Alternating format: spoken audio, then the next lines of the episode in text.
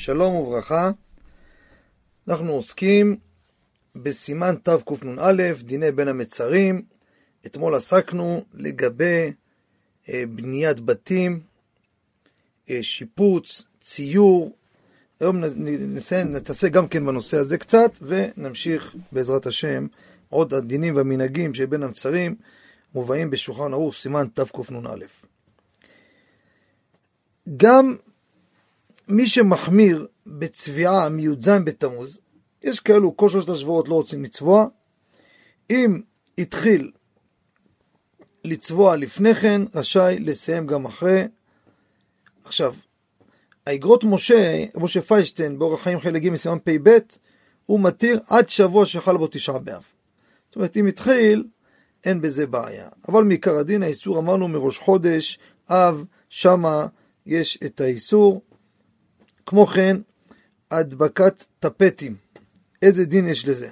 מביא מרן הר עובדיה, מביא אותו בתורת המועדים, אין לזה דין של צביעת בתים. יש פוסקים שמחמירים בזה, מחמיר תבוא עליו ברכה, והמקל יש לו מי לסמוך, שטפטים זה לא בבחינת ציור וכיור בבניין. כמו כן, שו"ת מציון הורה הרב רז, מביא מותר לתלות תמונות בקירות הבית בתשעת הימים. כמובן עד ערב תשעה באב, תשעה באב וערב תשעה באב, זה לא מתאים. זה מותר, אדם שיש לו תמונה נפלה יכול להחזיר אותה, זה ברור, אין פה זה, אבל להתחיל עם תמונות יפים, ככה לייפות את הבית, אה, זה לא בכלל ציור וכיור האסור מראש חודש אב. כמו כן, אדם שהתחיל בבניין והתחיל לפני ראש חודש אב, היה מחסור בפועלים, לא הספיקו, תמיד יש דברים לא צפויים, בפרט בבנייה. אם הוא לא יגמור את זה, ימשיך את הגמר, יש לו קלקול, יכול להיות נזקים. או צריך לעשות את הגג, שלא לו נזילה. וכך מביא מערי ברונה, שהכנסת הגדולה גם כן מביא את זה. מי שירצה קיבה מועד עמוד כ"ה, התחיל לפני כן, מותר להמשיך לבנות על ידי גויים, אף שזה בניין של הרווחה וכולי, התחיל לפני, אין בזה בעיה. כמו כן, מביא, שאלו את מרן הר עובדיה בשו"ת מעיין עומר, בית שנמצא באמצע שיפוץ, נכנס ראש חודש אב, יש סבל רב של חוסר סדר. אין, אי אפשר להמשיך ככה, יש בלאגן, הבית באמצע שיפוץ, אי אפשר לחיות ככה בבית, מביא מותר לסיים מה שנחוץ לצורך הסדר. ככה שאפשר לתפקד, לחיות כמו שצריך בבית, זה לא הרווחה וזה לא שמחה. כמו כן, אדם קבע עם גוי, הביא קבלן, קבע איתו בקבלנות, לעשות את העבודה. הוא עוד לא סיים ונכנס חודש אב. מעיקר הדין, אין איסור לתת לו להמשיך לגמור את העבודה שהוא התחיל, כי זה קבלנות, על דעת עצמו הוא עושה. מביא בבן איש חי, גם חזון עובדיה, טוב מאוד שאדם יפייס אותו בדבר מועט, שיסכים להמתין עד אחרי תשעה באב. הוא לא רוצה, הוא לא יכול, הוא גם מתחייב לפועלים הקבלן, רוצה לגמור את העבודה, אפילו בתשעה באב בעצמו אפשר לתת לו להמשיך לעבוד. כמובן זה לא ראוי, והמנהג הוא שגם כן לא עובדים בתשעה באב אפילו על ידי גויים, אבל יש מקרים שאין מה לעשות, יכול להיגרם נזקים והפסדים מרובים. מקרה כזה, קבעת איתו לפני כן, הוא לא סיים על דעת עצמו, מותר גם בתשעה באב. כמו כן מביא מקור חיים, חוות יאיר, יהודי בנאי, שהוא בונה לגוי בית. מותר גם בתשעת הימים לצורך פרנסה, אין בזה בעיה. עכשיו נעסוק בפרט שמרן הביא. מה קורה קיר הנוטה ליפול? יש קיר הולך ליפול, ואדם רוצה, אה, מותר לו להעמיד אותו, לתקן אותו בימים האלו, זה בניין של הרווחה, הוא זה בית ליופי, זה, זה משהו מיוחד, זה לא משהו שהוא חיוני לו. מקרה כזה, כותב מרן, שמותר לתקן אותו. נוטה ליפול, שכון סעיף ב', אפילו יש לו איפה לדור, גם כן מותר אמרנו. עכשיו, מה קורה אם אין סכנה? אבל רק הפסד ממון, אם הוא לא יתקן את זה, הקיר ייפול, יפסיד כסף. אבל סכנה לא תהיה פה, נמצא במקום מסוים ואין שום חשש. יש הרבה אחרונים, הבח של הכנסת הגדולה, מאמר מרדכי, נהר שלום, כולם בתקנ"א, הם נוקטים שאסור לתקן את הקיר הזה, שייפול. כל מה שהתרתי לך במקום סכנה, לא במקום סכנה, אסור. אבל שיטת הטורי זהב, שגם אם אין סכנה, רק יפסיד ממון, מותר לו לתקן את הקיר הזה, שהוא נוטה ליפול. למעשה, בניין של שמחה והרווחה מותר במקום סכנה. אבל בית סתם מותר רק, גם כשיש רק הפסד, יהיה מותר לתקן את זה. עכשיו, הרי מה הוסיף בבניין של לצורך מצווה הכל מותר. מה זה צורך מצווה? בית כנסת, כמו שמביא הרימה, צורך מצווה, מותר לשפץ, לבנות, מביא גם כן הבן איש חי, גם כן בצל החוכמה מביא, אפילו בערב תשעה באב זה מותר. עכשיו, הבן איש חי והאור לציון, הם מביאים, כי יש בזה מחלוקת מאוד גדולה. יש נוקטים שכל מה שהתירו בצורך מצווה זה רק בניין של אה, בניין רגיל, לצורך מצווה אין שום בעיה, אבל, אבל אם זה שמחה והרווחה, יש לו בית כנסת, הכל בסדר. מה רק רוצים עכשיו להגדיל את בית הכנסת? למה? ליופי. יש נוקטים, כך מביא הבן איש חי, מי שיראה, העולת שבת ככה, סליחה, לומד, השולחן גבוה ועוד, הם לומדים שזה אסור. אפילו לצורך מצווה, בית כנסת.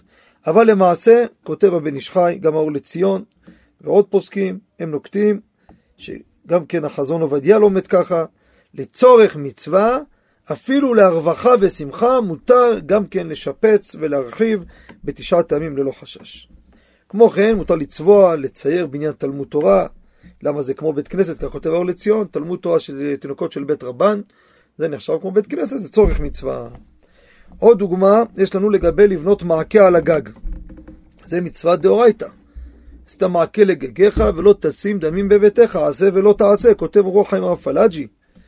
גם כן, כותב את זה במועד לכל חי. בן איש חי גם כן, חזון עובדיה, זה מצווה דאורייתא, גם בתשעה באב עצמו מותר לך לבנות את המעקה. אותו דבר, מביא הבן איש חי, במקום שזה לא לצורך מצווה. אין פה חיוב, אבל רוצה לעשות מעקה או סורגים, שלא ייפלו, לא באופן במקום שחייב לעשות. אה, חשש שיהיה איזה נפילה, אבל לא מצד בור או נזק, או חושש לגנבים, גם כן מותר, כי זה לא להרווחה, זה למנוע נזק. זה מותר, גם כן בתשעת הימים. עכשיו, מה קורה אדם רוצה לקנות או לשכור דירה? לקנות או לשכור דירה. בעיקרון, כותב המקור חיים, פה בתקנ"א, גם לבושי מרדכי, לקנות בית או לשכור בית, אם זה חיוני, לא סתם להרווחה, מותר. אבל הטוב ביותר, ככותב אבני צדק, גם כן בית מרדכי, תראו כמה מועד עמוד כ"ז, טוב ביותר לא להיכנס לבית חדש בימים אלו. אין זה סימן טוב. מה זה ימים אלו? יש כאלו חששו כל בין המצרים. פשטות מראש חודש אב זה מאוד מאוד להיזהר בזה, זה לא סימן טוב כמו שהם הביאו. אפילו מביא בטעמה דקרא של הרב קנייבסקי בשם החזון איש. הוא הזהיר אפילו לא לחפש דירה בימים אלו, אפילו, צור, אפילו לצורך אחרי תשעה באב. אז אל תתעסק, לא, אין בזה ברכה, אין בזה סימן טוב, עד כדי כך. ראוי, אדם שתקוע כמובן, לדוגמה מביא בהליכות שלמה, מקום שיש הפסד של חודשי שכירות. מה יעשה מסכן אם הוא יוצא מהבית, איפה יצא? צריך לשלם עוד חודשי שכירות. זה מותר להיכנס גם לדירה חדשה. מביא בחזון עובדיה, כשאין הפסד, מותר לצורך מגורים הכרחיים. אין לו שום הפסד. הוא עכשיו נמצא, יש לו בית אצל ההורים או משהו כזה, אין לו שום הפסד.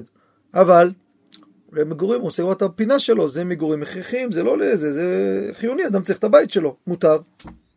אור לציון אומר אפילו לא הכרחי. לא דווקא הכרחי, גם לא הכרחי בשבילו, או יש לו מישהו הביא לו דירה, נשאר לו עכשיו שכירות עוד חודש, כל מקרה הולך לשלם על זה. למה תצא? תשאר שמה. מאור לציון, לעבור דירה זה לא בכלל זה. אין שום בעיה להיכנס לדירה, לכן אתה רשאי לעבור דירה גם כשלא הכרחי בשבילו. כמו כן, אדם שפרסם דירה למכירה, הוא לא צריך למנוע אנשים לבוא לראות את הבית, בגלל שהוא לא יסגור את החוזה בימים האלו. עכשיו בתשעת הימים יבואו לראות, גם הוא יכול לחפש דירה, רק מה, לא יחתום חוזה בימים האלו. עכשיו אדם שיש לו חשש שאם הוא לא יחתום חוזה, יבוא מישהו אחר, ייקח את הדירה, הוא לא אכפת לו. אומר לו המתווך, תשמע, אם אתה לא חותם היום, מתווך אמין, לא סתם רוצה להלחיץ אותו. יש עוד איזה אחד יושב שם על המוכר, אם אתה לא סוגר חוזה, ייקח את זה הוא. כותב הליכות שלמה, מותר לו לחתום חוזה. מוסיף האור לציון, אפילו בתשעה באב מותר לו לחתום חוזה. למה? דבר אבד, עד שמצא דירה מסכן, לא יחתום, ייקח את זה מישהו אחר, תחתום חוזה. ייכנס לדירה או לא ייכנס, רק יחתום חוזה. אין בזה חשש וגם כן סימן ברכה, תמיד תהיה עם השם אלוהיך. מה יעשה מסכן? אין לו דירה, אין לו זה, עד שיחפש אחר כך, אחר כך עד שימצא דירה, ייקח לו זמן יותר, זה עצמו לא סימן ברכה. לכן, מקרה כזה רשאי לחתום, ואין בזה חשש. קבלן, כותב אור לציון, מוכר דירות, אסור לו למכור דירות בתשעת הימים. למה? כדי למעט משא ומתן, זה ביזנס, זה של, של שמחה זה, הוא מוכר, מוכר, מוכר. אם הוא צריך כסף מזומן, תשמע, לפעמים זה עם הבנקים, יש לו ספקים, דברים כאלו, זה מותר למכור. למה? זה דבר עבד, מאיפה יביא להם כסף? זה חיוני בשבילו, זה מותר. ואילו גם כן בקיבה מועד, מותר לערוך תוכניות אדריכלות בתשעת הימים, כמובן לא בתשעה באב, לא בערב תשעה באב, תוכניות של עיצוב הבית, כי הוא לא בונה ממש, זה רק תוכניות, אין שום בעיה, אין איסור מלאכה, כל מלאכה היא מותרת. עכשיו, מה קורה אדם לעשות חנוכת בית בתשעת הימים? כותב לבושי מרדכי, חלק א', סימן קא, ככה דעתו, אין עושים חנוכת בית תשעת הימים. אפילו בארץ ישראל שיש מצווה לא לעשות.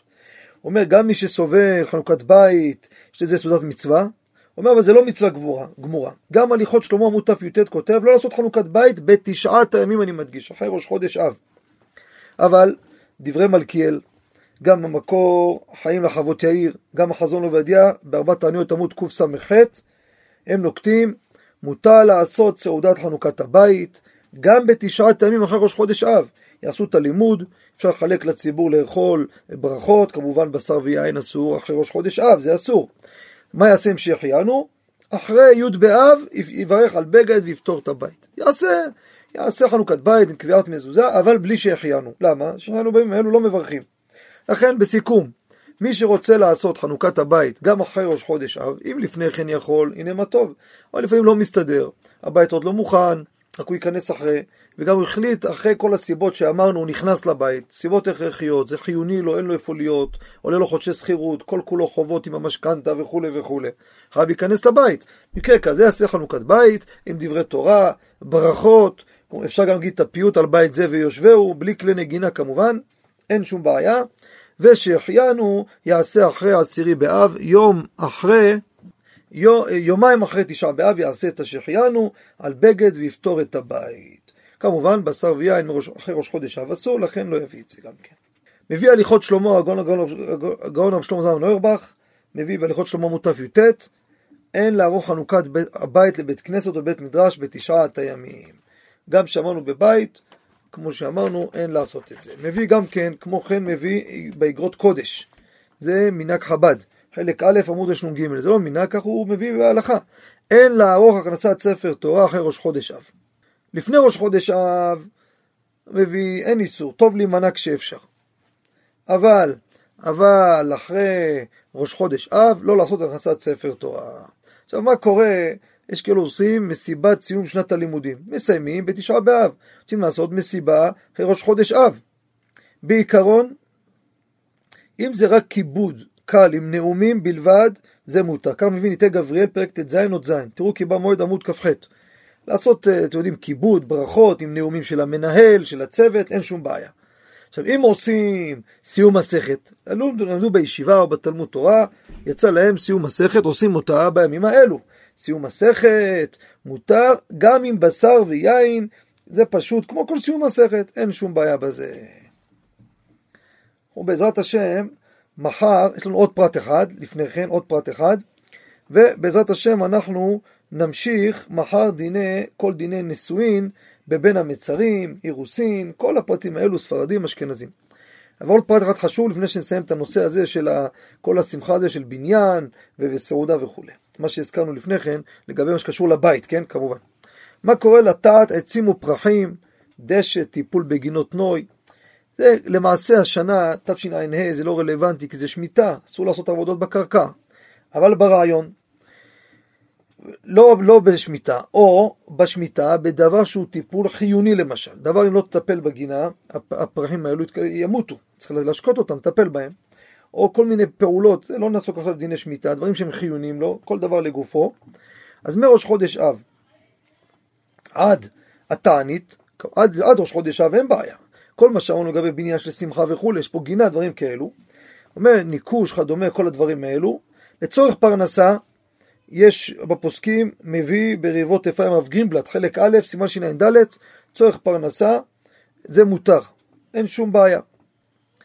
אומר, עכשיו, תשעה באב כמובן אסור. עכשיו, דשא, נטיעות סתם, יש פוסקים, מביא שו"ת שערי עזרא, חלק א' סימן ל"ג, שדשא ונטיעות סתם אין בעיה. רק נטיעות של נוי, פרחים מיוחדים, במינם, זה אסור. למעשה, מי שמקל בדשא, נטיעות סתם, דברים כאלו פשוטים, סטנדרטיים, יש לו על מי לסמוך, פרחים מיוחדים, דברים מיוחדים, יש להימנע בתשעת הימים. כמובן, אני מדגיש שוב, זה אחרי שפתר את הבעיה של עבודה בקרקע בשמיטה, לכן זה, יש מקרים יחידים ושיהיה אפשר להתעסק בזה. בעזרת השם, מחר נמשיך את דיני בין המצרים. אזכיר זכות הלימוד לעילוי נשמת שמואל יהודה בן עמוס, רוח השם תנחנו בגן עדן, אמן. באותה הזדמנות, מי שמעוניין לרכוש את סדרת הספרים כי היווה מועד, סדרה עשרה חלקים על כל חגי ישראל, מראש השנה ועד ראש השנה, כולל הלכות יום טוב, הלכות חול המועד, תעניות, מוקפים בכל חגי ישראל, בסייעתא דשמיא, כל שאלה יש תשובה, עם מפתחות מפורטות, בקלות מוצאים את ההלכות, בכל הלכה הכרעה ברורה. לספרדים, אשכנזים ותימנים. יש גם הרבה תשובות, כתב יד, צילום שהבאנו, זכינו בסייעתא דשמיא, כתב ידו של מרן רבי עובדיה זצ"ל, שזכינו שהשיב לנו בנושאים שלא כתב בהם. זה גם נמצא בסדרה. כמו כן, ספר הלכות שבת, כי יבוא שבת, ספר אלף עמודים, מעל שלושת אלפים הלכות, מקיף בסייעתא דשמיא, גם כן מפתחות מפורטות, ספר מפואר לכבוד שבת קודש. מי שירצה, העידו על זה גדולים, כל שאלה יש תשובה, בסייעתא דשמיא כמובן. בטלפון אפשר להתקשר כבר עכשיו, 0583 2468 10. אני חוזר שוב, 0583 246810 אפשר להתקשר, להשאיר הודעה ונחזור אליכם בהקדם. בהצלחה ויום טוב לכולם.